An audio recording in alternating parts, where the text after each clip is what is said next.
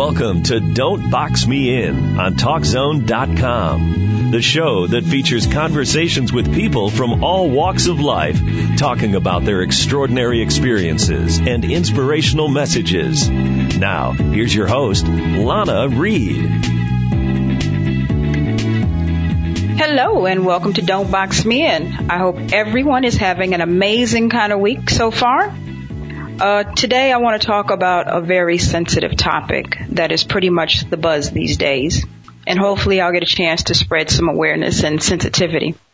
The matter is bullying. Bullying is exposing a person to abusive actions repeatedly over time.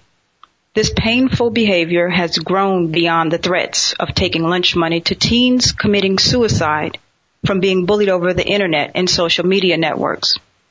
It is aggressive, hurtful, and most importantly, intentional. Bullies know they are harming another individual. Let me take a moment to share some bullying statistics. About 42% of kids have been bullied while online, with one in four being verbally attacked more than once. 8% of students stay home on any given day because they're afraid of being bullied. About 35% of kids have been threatened online. Other bullying statistics show that about 77% of students have admitted to being the victim of one type of bullying or another. And the American Justice Department bullying statistics show that one out of every four kids will be bullied sometime throughout their adolescence. Finally, every seven minutes, a child is bullied only 4% of the time an adult will intervene. 11% of the time a peer intervenes. And get this, 85% of the time there is absolutely no intervention at all. These figures are simply unacceptable. Tony Bartoli is my guest today and he knows firsthand about bullying. Born with cerebral palsy and given up for birth at adoption, he spent some of his school years being called names and harassed by a group of bullies.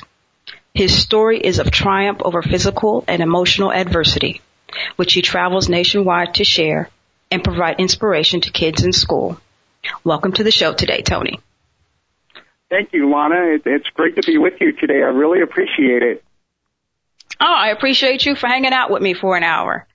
Um, so tell us a little. Wonderful.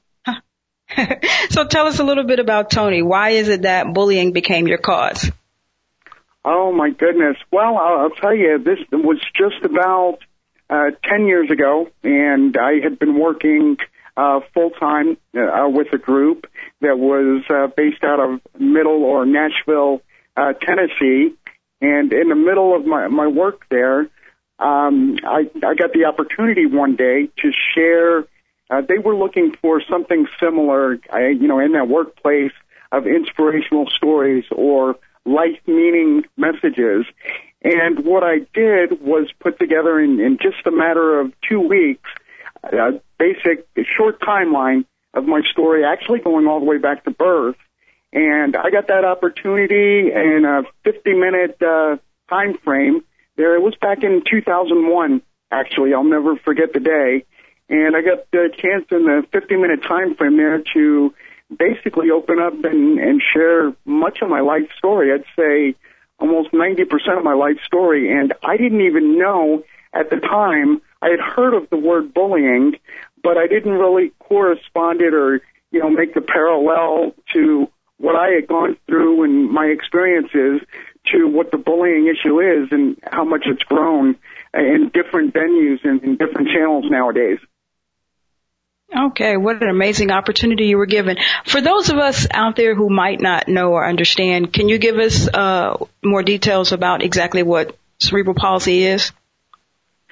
Sure, sure. Cerebral palsy affects uh, babies right at the birth uh, stage, uh, right at the time that uh, a baby is born, and most of the time, what it what it stems from is a lack of oxygen flowing to the brain because of a premature birth. And it's in various stages. Uh, you see kids and even adults uh, young adults and even adults with cerebral palsy in different varying degrees. And what happens is the lack of oxygen at birth can cause brain damage. It's what happened in my situation. And there wasn't enough oxygen flowing to my brain. I mean, much like we need, you know, blood flowing through our heart, we also need the oxygen very much. And I had, uh, I was born 10 weeks premature. And because wow. of that, at, at the time, there was a, a lack of oxygen or, and, uh, it just didn't, I, you know, it just became such a struggle right then because we didn't have the medical advances or the technology that we have nowadays, uh, to deal with, you know, such, these situations. And mm-hmm. so being born 10 weeks premature back then, and I'll give you the date, uh, was back in 1970. Uh, mm-hmm. of course, that was a, that was a big challenge. And, uh, of course, I mean, there's many challenges out there. Um, but, uh, yeah, nowadays they have more advancements in technology to deal with these situations when back then in 1970, uh, we really didn't. Okay. And you were, uh, blessed and very fortunate uh, that two loving people uh, took you on for adoption after that and, and raised you. Uh, how did they deal with uh, the cerebral palsy? Did, how did they help you uh, overcome that?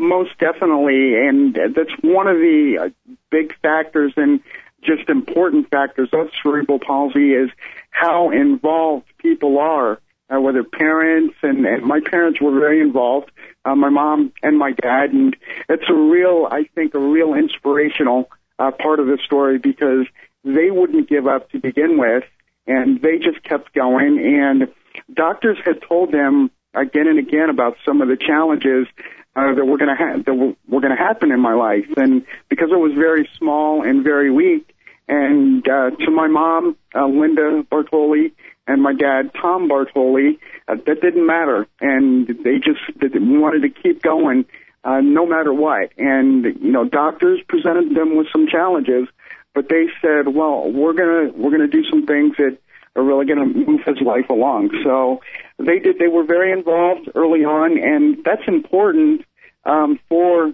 children with cerebral palsy. I think that that really helps with the severity of it uh, during the formative years and the first few years of life. Uh, but also, I mean, later on, going down through life, yeah, the, I, then they had friends of the family that were very involved too. So I had quite a bit of speech therapy, and I did have much physical therapy, uh, because it does go back to, uh, in those first few years, uh, even though they did a number of the things that they did, doctors thought I wouldn't ever be able to walk. So it really, uh, it really took a turn for the better there. Right around age four and a half, I did actually get up and start walking. Oh, amazing, amazing. So you mentioned uh, in the beginning that uh, you weren't even really aware that there was a term called bullying, uh, but uh, from your story that I've read, in your early years in school, you you actually did suffer the uh, consequences of bullying. Uh, how did it start? Uh, was it because of your, I don't like to say disability, but was it because of that, or how did how did all of that happen? Yes, and, and Lana, thank you because normally that's that's just the truth. It bullying usually centers around others in an environment being able to pick up on something different about somebody else, and just really being able to zoom into that. I mean, so to speak, and and take that difference about somebody and uh, and what what we called it back then, and, and like I said, I didn't know that it was bullying, but what what I called it back then, starting in fourth grade for me, was being picked on. And over mm-hmm. and over again, I would talk about being picked on, being picked on, or being teased and put aside. And uh, the name calling, it was the verbal. Now we, you know, we call this verbal bullying. Uh, that started in fourth and fifth grade for me. Uh, they're in the elementary school years. Oh wow! You know, and I've always said that sometimes it's the younger kids that are the most harsh, and it's it's rather unfortunate. Uh, when it when it started, did you tell your teachers or were your parents involved in it? That was amazingly difficult because especially for myself with the cerebral palsy, uh, my first instinct was to shut down. And that's what I did for about the first 10 months. And mm-hmm. I didn't want to, I didn't want to talk to anybody about it. I, I kept it to myself, uh, basically bottled it up inside. And it was very difficult to share it with anybody, any teachers or any of the persons at school. Now there were some students at school that saw this going on. Um, but again, most of them at that age, it was difficult for them to speak up and say something too. So, you know, I, I called it struggle of silence there when I was in fourth grade. For the first 10 months, I, I just didn't really know um, what to say. Well, it, it started, and then I had some of the neighborhood kids actually. I know that the school the school year where I'm at runs about nine months, and then we and at that time up in eastern Pennsylvania uh, ran about nine months. But even some of the kids and after school activities or during going into the summer, the neighborhood kids would uh, continue with some of the bullying. Wow. So yeah, it is something that they they do early on. And Lana, I think one of the the challenges that these days it's getting younger and younger. It mm-hmm. really is. I I did. I just um, over the past month, I've received emails from parents that have students that are, are first graders and students that are second graders, and and they just say, well, well, Tony, wow, this bullying is going on. The verbal, the physical, and especially now it's swinging into cyberbullying. Yes, I've heard about a lot of that. Mm-hmm. Okay, so um, I'm, I'm curious to know. I, I would assume that it's very stressful to be, you know, trying to overcome the physical challenges that you already had, and then to kind of have to go through this bullying with this these kids on a day to day basis. Did it did that affect your schooling? I mean, I mean, I'm pretty sure you weren't eager to go to class every day or wake up in the morning to go to school.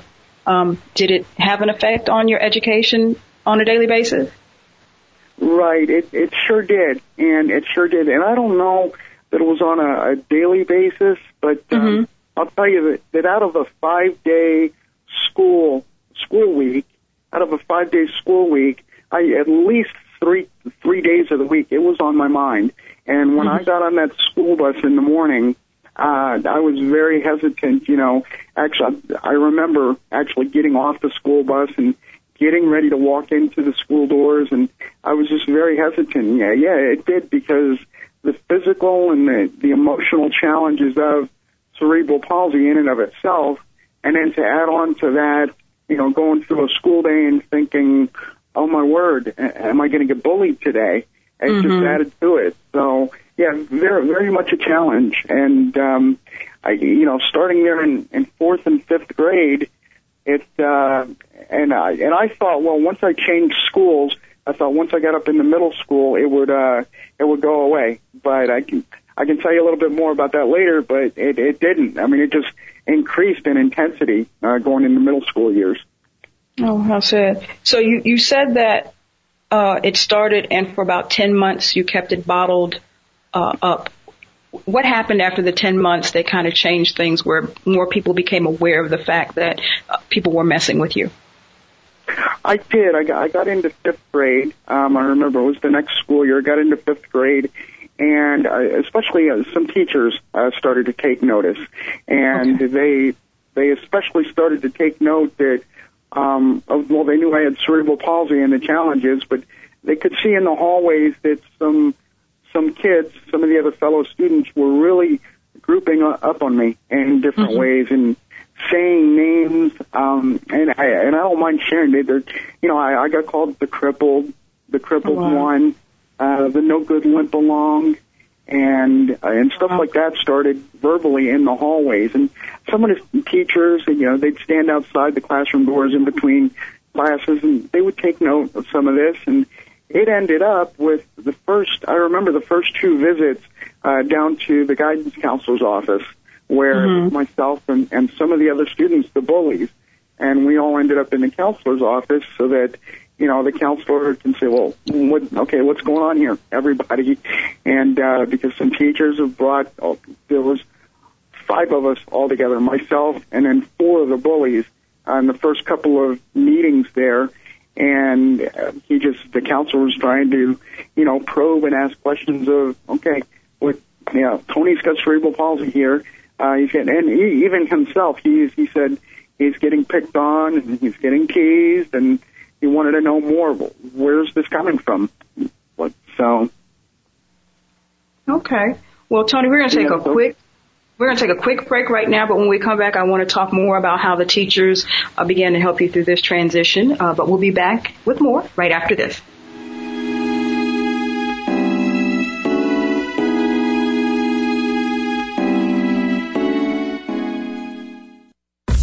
Welcome back to Don't Box Me In on TalkZone.com. Here's your host, Lana Reed.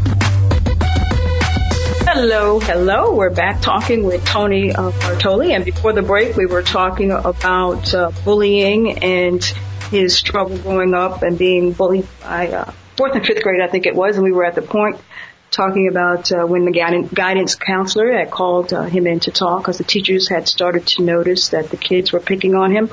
And uh, Tony, when the guidance counselor called you in, were the the bullies there in the room as well? They were. Yes, they were. Okay, uh, I'm just curious. What, what was their reaction? Were they defensive uh, or or what?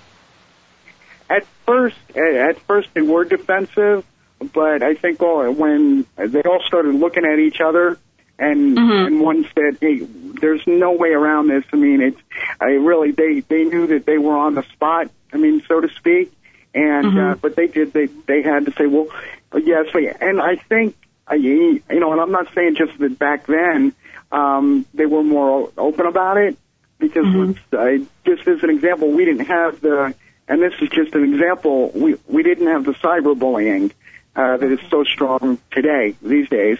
Um, but then they, they were a little bit more open when they got, they got caught and it was, uh, you know, several teachers that noted, um, that this group had been, had been doing the bullying, uh, that they were pretty much receptive to being truthful about it and opening up to it uh, therein. It was a small accountability group there. Okay. Okay. And so after that, did it stop immediately or? No, it didn't. And that's, that's one of the challenges of bullying is that, uh, and I, I'm saying from personal experience that it, it calmed the waters, let's say for a little while, uh, maybe mm-hmm. right about eight to ten days but then it slowly started to get back together. So yeah, it only um, it only stopped it for a, a short time, but they they came back and then came back pretty strong uh, with more bullying. Wow. So did your teachers or your guidance counselor call your parents and inform them of what was happening uh, at that time? We did. There were there were phone calls. Uh, I remember to my parents, uh, definitely, um, but also to the to the parents of the bullies. And um, I think there's a, a big a key there for okay, how involved are the parents going to be in taking, you know, being sincere uh, about these issues and and talking about it with their kids and trying to. I mean, if if a guidance counselor has called a parent uh, from the school and and said. Uh, your kid's been, for me back then, picking on somebody. Um, okay, how real are the parents in dealing with, you know, their their children about this? So, uh, yeah, we we had phone calls to every person at that time, uh, to to my parents and also the parents of the students doing the bullying. Mm-hmm. So we have the scenario that the teachers, the guidance counselor has called you and the bullies in the office. We've had the conversation. We've now talked to the parents. It's a few days later. It's started to escalate again was the bullying worse at this time than it was before or just kind of the same? Did it escalate? It started, well, the verbal, in, they're in elementary school, they stayed with the verbal bullying and mm-hmm. it, stayed, it stayed about the same, uh, they're in elementary school. Uh, but then it started to escalate the following year in middle school. So fourth and fifth grade, um, it was really there. It was the verbal bullying. Uh, then we, when we got into middle school, it started to change. Um, and that's, uh, I think a part of the middle school culture is that, you know, boys and girls, there's so much going on in middle school. And, mm-hmm. it just it, it did it. It moved more into the physical bullying than when we got into middle school. Wow. So they were at this time pushing and shoving and those kinds of things? Yes, yes, and I, honestly, I, I can just remember the days where I, I, the bullies knew how to push my buttons, and then they would actually look for teachers or for administrators in the hallway, and there were so many kids in the in the middle school that I was at, which which is common, you know, in many schools all across the nation. Um, but they would look around and they would find their time basically. To, I remember being grabbed by the shoulders, and one of you know one of the bullies would go ahead, run out in front of me, knowing that my walking is unstable. Um, what they call my gait at G A I T from the cerebral palsy, and there there was less strength in my legs.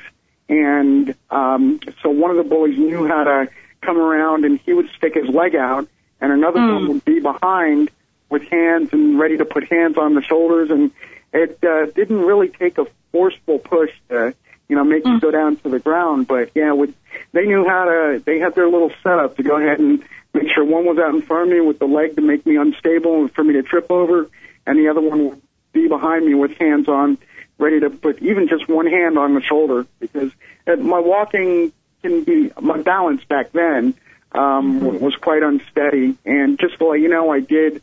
I had four surgeries uh, that I was going through in the schooling years, in my public school years.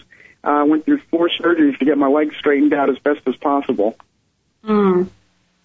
Wow. And and walking through school on a day-to-day basis, were there any fellow students that kind of stuck up and said, "Hey, you know, you shouldn't do this. This is wrong," or was everybody just kind of silent and just watched everything happen? right at that time, it, it was very, uh, like you just said, it was it was silent, and many of them watched it happen. And I I remember, uh, you know, some of the looks on their faces that they knew it was wrong, but I think, and I, I know now because some of them have contacted me through emails and everything, and uh, they just tell me, Tony, we we didn't know what to do or we didn't know what to say, and those are the bystanders that are out there.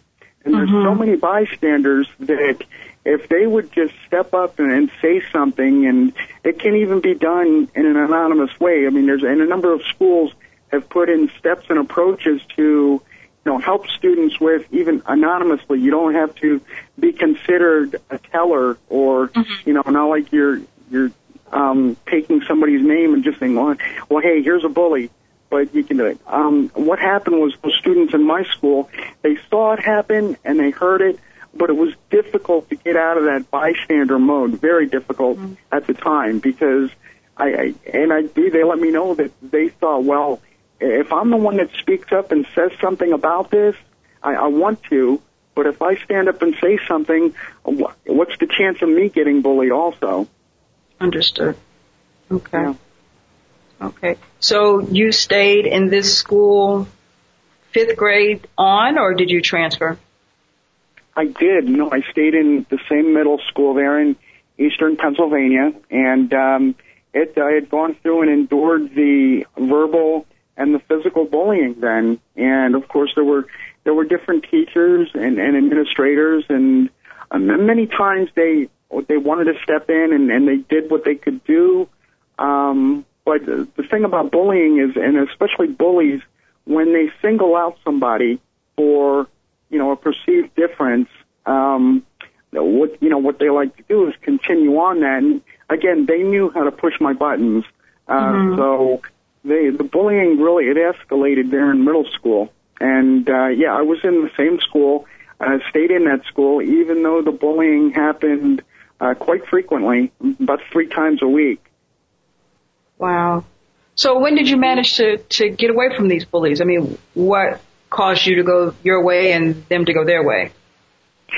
Yeah, that's and that's what I think so many students, and it's not that they just want to hear it when I when I go out there and share my message uh, about this, and I really my heart longs to just really get out there and be motivating about it, like like I try to be, um, in the way that I believe that you know many schools do what they can, and many administrators and, and teachers do what they can, but Lana, we got up into the ninth grade in high school, and wow. I'll never forget the month. I mean, it was March. It was the month of March uh, there in high school in my freshman year. That one student was all that it took, and I, I will say he he did happen to be on on the football team uh, there in high school, but he um, and there were a couple of the bullies that were on the on the football team though also, and uh, but he went to the group one day and he just challenged them outright. Uh, he, mm. he just he just told them he said, and he went right up to him and he said, look, it was one morning after homeroom, and he said, look, look here, you don't go picking on somebody because they're different. Um, mm-hmm. don't go putting somebody down because they can't do the things that some of the others can do. Uh, don't go hurting somebody because they're different from us. And he went in there, and I'll never forget him. I can give his first name. It was Kevin, and um, I mean I could even give his last name too. But he was the uh, he was the bystander who decided to stand up there mm-hmm. in, in high school, my freshman year. And what happened, I think, especially the two ringleaders and the bullying were so um, taken aback by, wow, somebody standing up here. But some of the other students that were bystanders that wanted to also stand up said, mm-hmm. wait a minute, this is a great thing to do. We're also going to stand up too.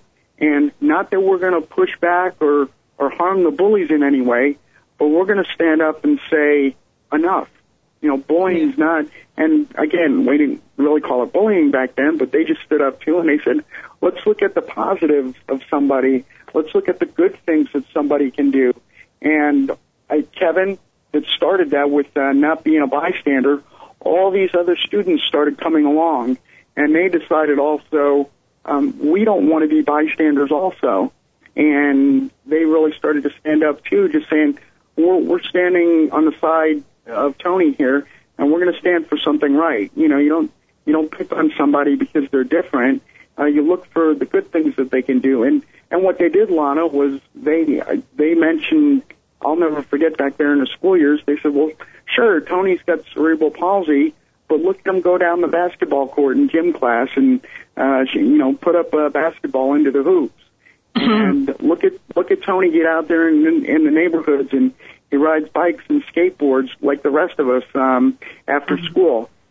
Sure, Tony's got cerebral palsy, but have you have you ever seen him run down the field with a soccer ball? And mm-hmm. so they just they just started pointing out the positives like that, and all these other kids started coming along and doing the same thing, and it, there it was, all these bystanders that had just been bystanders a couple months ago were now involved to say we're standing up, we're going to do something good, and and that's exactly what they did because Lana, there were there were about 300 bystanders uh, that came to my side by the March of uh, my freshman year of high school, and they were just standing up saying, "Okay, enough of the bullying, no more. It's not right." And uh, the bullies just, well, gee, Tony's Tony's got a whole group behind him now, and uh, you know they weren't getting picked on. Uh, you know the, the bullies weren't getting picked on. They weren't saying or doing anything negatively against the bullies. Uh, they they were just you know being constructive and standing up and doing something right. And it was it was like a tidal wave of challenge in my high school, and it really had a huge impact on my life. Okay, okay. So um, we're going to go to break, but when I come back, I want to talk more about uh, the hero Kevin and the bystander effect. Stay tuned. We'll be right back with more Tony Bartoli.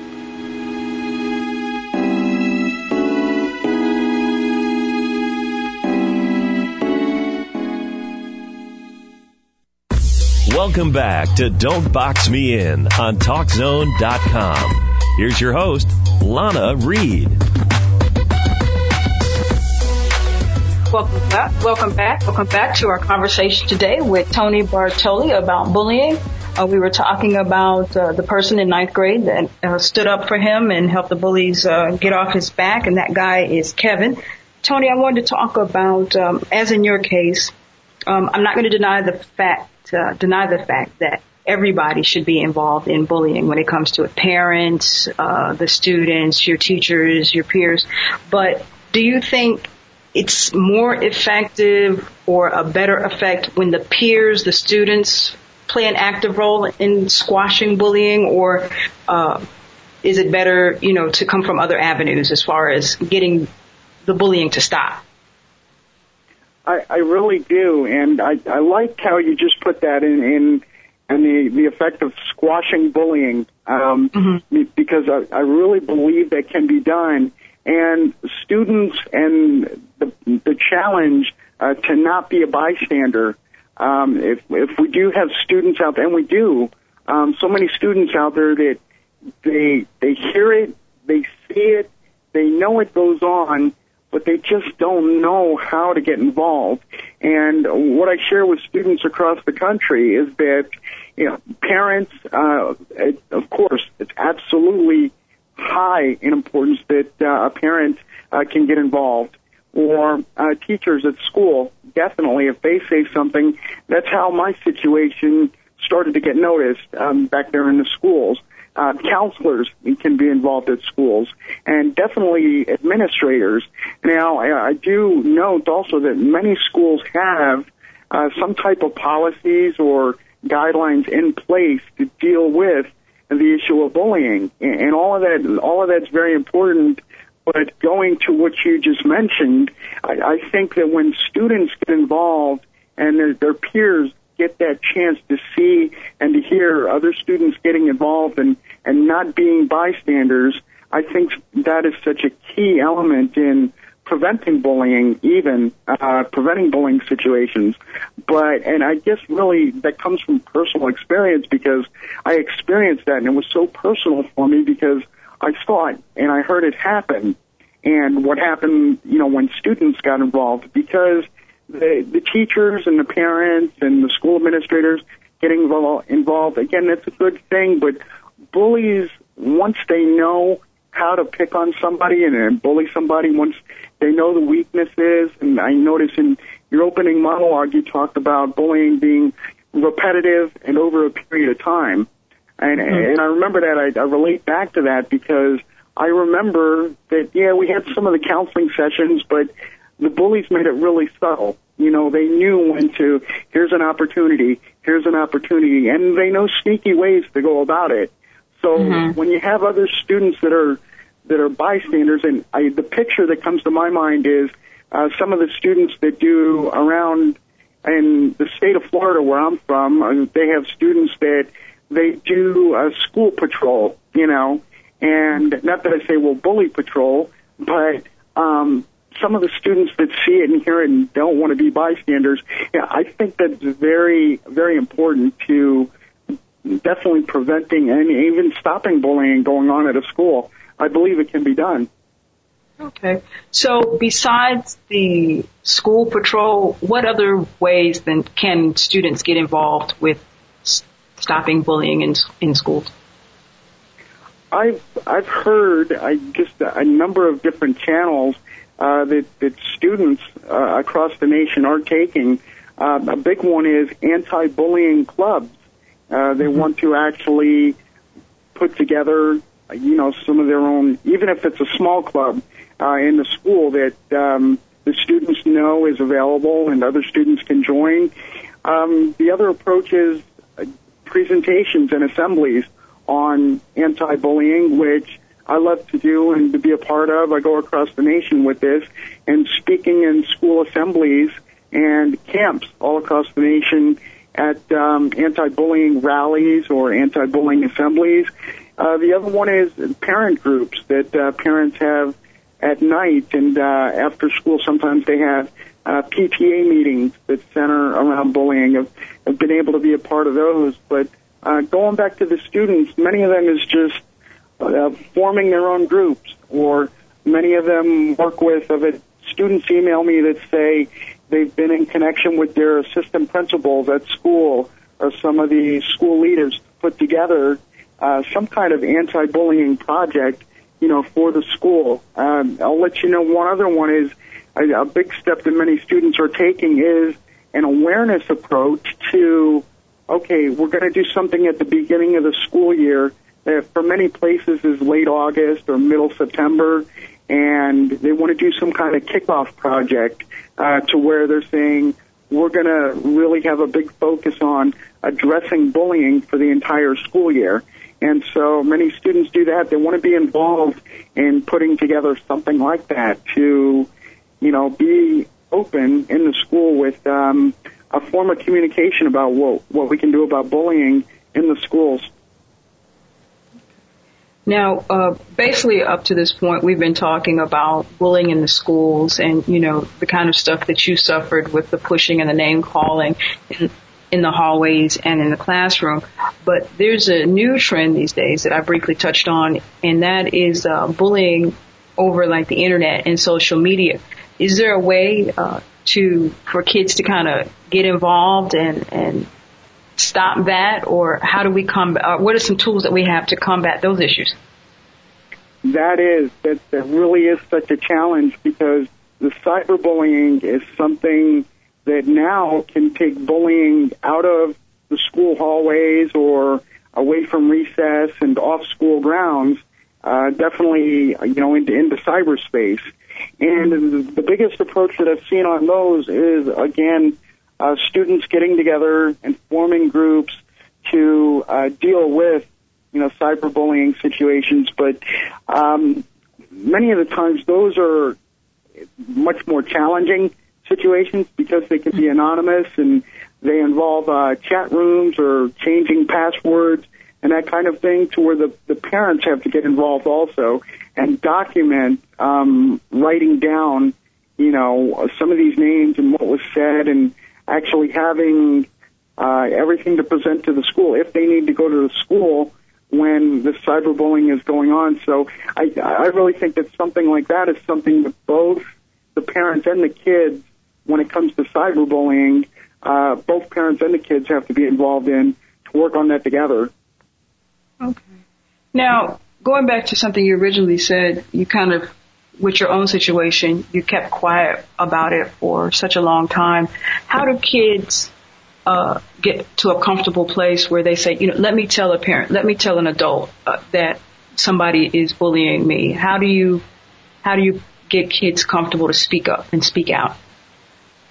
Yeah, that's and that, that's such a challenge because many kids don't know how to. And what what I've seen and heard out there in my experiences, Lana, are that some students are are saying, you know, I've got a friend of mine who's being bullied, or mm. I, I know this kid in my class, and the students give a name, and and what can I do? Um, I, I know that he or she is being bullied, and here's the reason for it, and I I encourage them to take a note card, and if somebody can't speak out for themselves, but somebody else can, if somebody else cannot be a bystander, write something, even a even a piece of paper, but uh, most often on a note card, and hand something to an adult. Uh, definitely go to an adult with it, and with it going on at school, uh, send it to a teacher or uh, a principal or guidance counselor. Uh, but also, be uh, there are many students that they can be, let's say, the spokesperson for another student that's be, that is being bullied. And mm-hmm. of course, we we do have there are kids out there, and especially in middle school and the younger years, that are shy, and even the very shy, and uh, well, they they can't speak out about the situations. But if somebody else can, uh, that's the thing is that most of the time, yeah, although many times I mean, nothing gets done about some of these bullying situations, it's true that there are other people around. Bullies, it, they're not usually done in isolated places of the bullying. So mm-hmm. if another student can go ahead and speak up, say something, do something, uh, then it's a great thing. Okay. Now, uh, a lot of times we tend to kind of dismiss what might be potential bullying as, you know, kids being kids. What differentiates like playful playing and somebody bullying? What kind of clues or cues should we be looking for? Yeah, I, something a horseplay or just goofing around. Uh, some that and that's one of the um, uh, one of the big questions that comes up, especially at parent groups all across the country. And if you go back to again what you said at the opening, uh, bullying is really something that is repetitive and and happens over a period of time uh, with the intent to harm somebody emotionally, physically, verbally, psychologically. And, but yeah, it comes down to what is bullying? Where do you draw that fine line that, you know, some kids are just goofing around and maybe they got, you know, just a, a goofy name for another person, or is it bullying where they're, where they're trying to harm somebody, you know, verbally, physically, emotionally, or in any way? Wow. And so, but it's usually, like you said, over a period of time and done with the intent to harm somebody in that way. And I, I and it, it does. It, it goes beyond. You know, people say, "Well, kids will just be mean. Uh, kids will just be mean." Sometimes that's true, but in the situations of bullying, it can really be damaging if we don't get in there and really try to do something about it. Well, we're going to take our last break of the day, and we'll be right back. And I want to talk some more about what Tony's doing and the consequences uh, of bullying. So stay tuned. We'll be right back.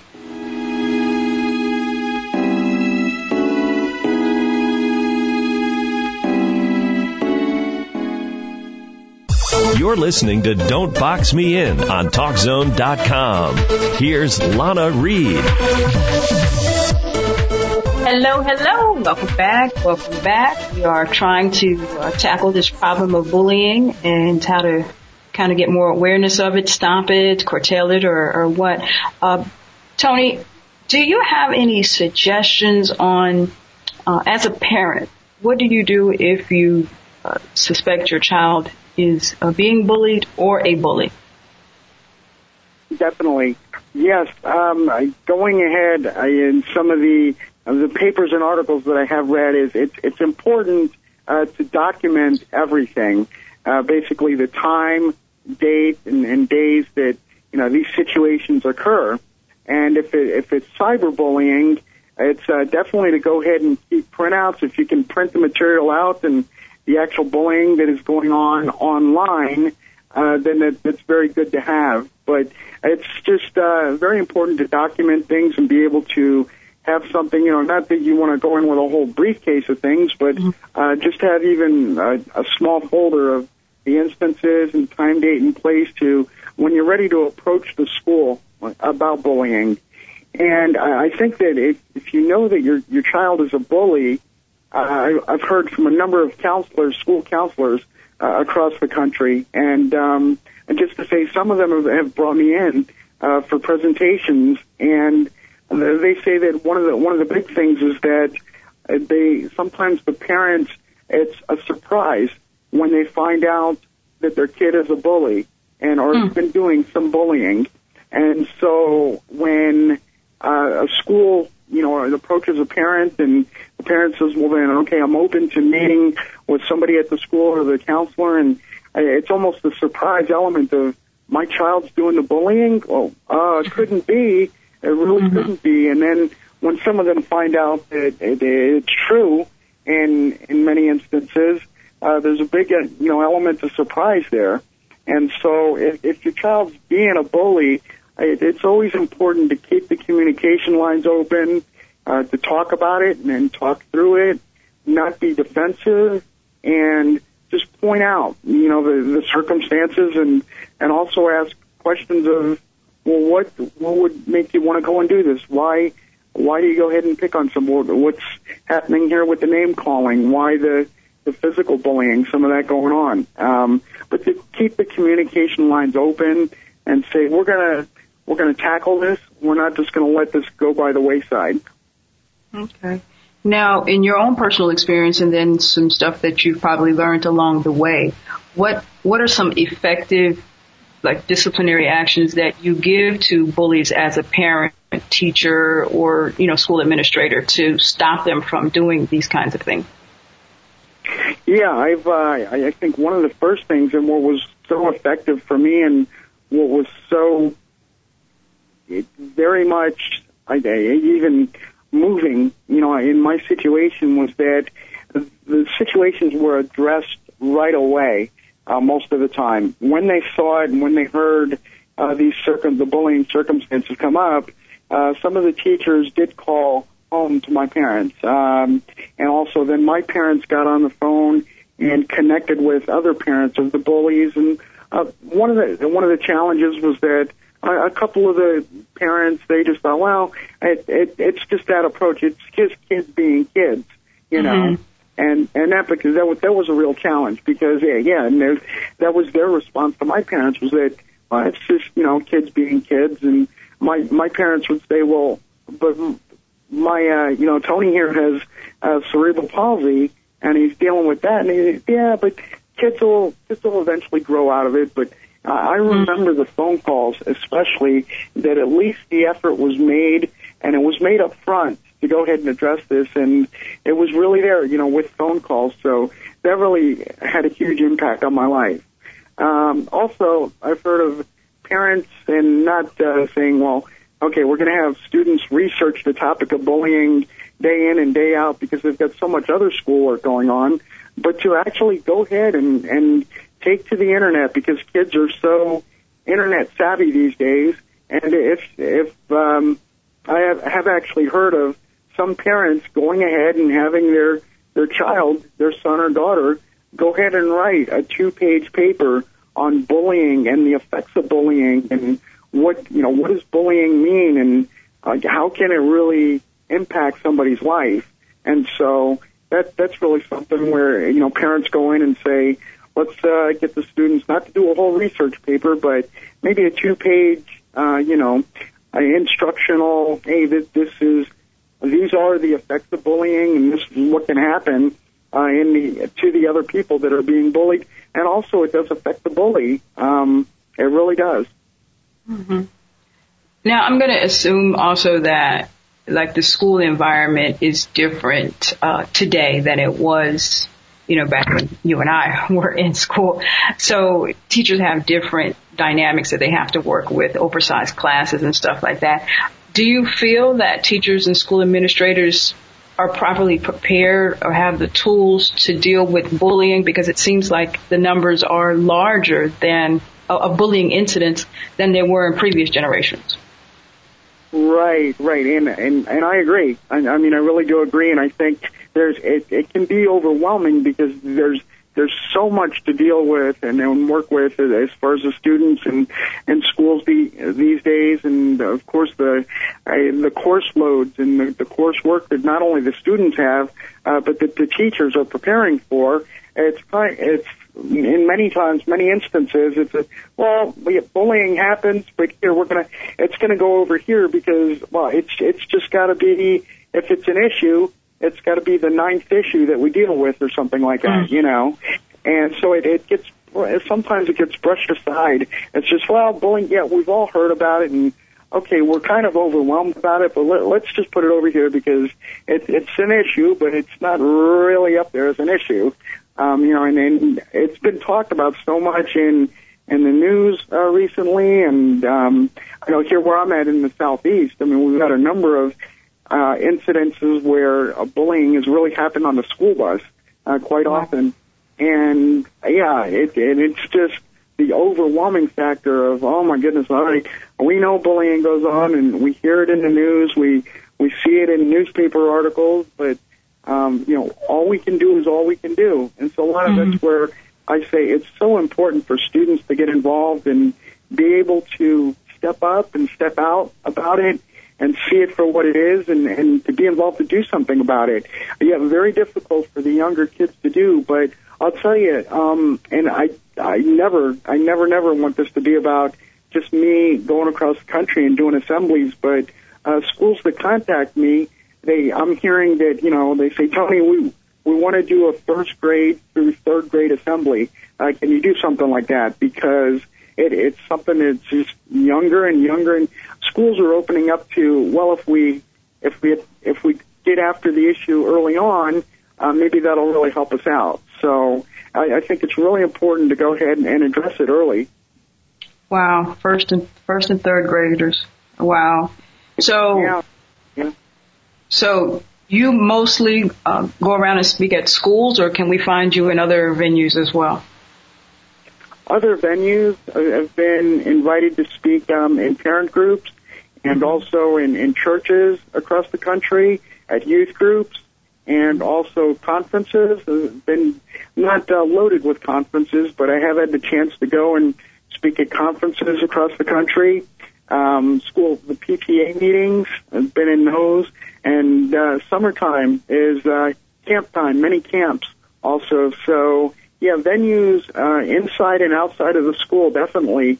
Um, any way to go ahead and, and to reach kids, and I, I think what I like about your program, "Don't Box Me In," is an inspirational and motivational side of it too.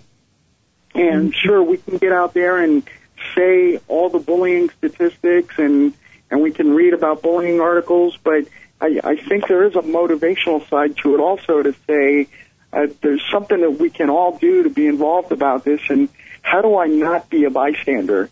You know, and how mm-hmm. do we get the message to kids? And and there are many schools that are opening up to that. That we want to look at bullying in more of an awareness approach rather than okay, oh, gosh, it happens here and it happens here, and we we know that, but um, how do we, you know, be motivational about it, and how do we make more people aware that it's not just numbers? I mean, these are these are real lives that we're dealing with, dealing with in kids and families, and um, there's so many different situations out there, of course.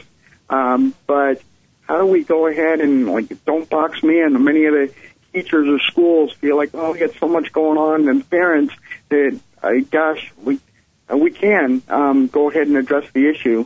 And uh, I really do. I like to take a motivational side to it and share the story of what it was like going through it with cerebral palsy.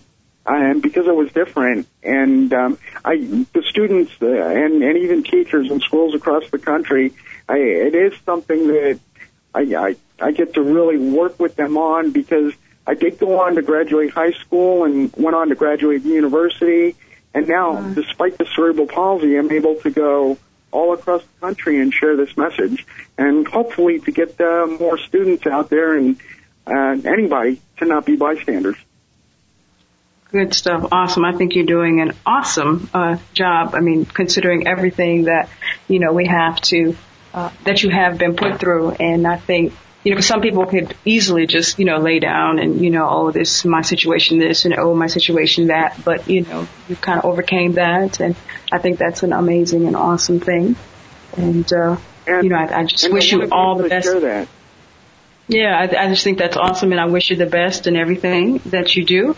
And uh, I think we are at the end of this hour. It always goes so quick, quick for me. Uh, so my guess, it goes so fast. I look up and say, oh, whoa. You know, in the beginning, I'm like, okay, this is going to take forever. But then I look up and like, hey. But my guest today has been Tony Bartoli. And to get more information on everything that he's doing, please visit his website at tonyb4hope.com. That is Tony, the letter B, the number four, hope.com. Tony, I appreciate you so much for taking the time to talk with me today. Lana, it has been wonderful, and I thank you for bringing me on and giving me the opportunity to share. And thank you very much. Oh, no problem. My pleasure. That's all for this week's show. I'll be back next week at the same time. Until then, remember when it comes to your dreams, the words can't and won't should never slow you down. There's always space to change and to grow.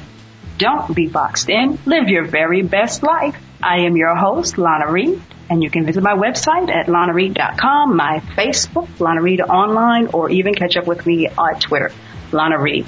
Until next time, I look forward to connecting with you.